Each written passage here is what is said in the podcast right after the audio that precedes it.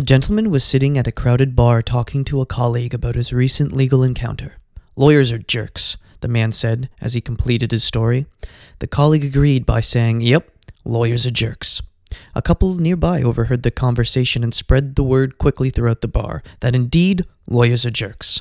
At the end of the bar, a well dressed gentleman finally caught wind of the topic of conversation. He stood up, slammed his beer down on the counter, and proclaimed to the whole bar that he was extremely offended by the conversation and that he would really appreciate it if whoever started this would stand up and apologize in front of the entire crowd.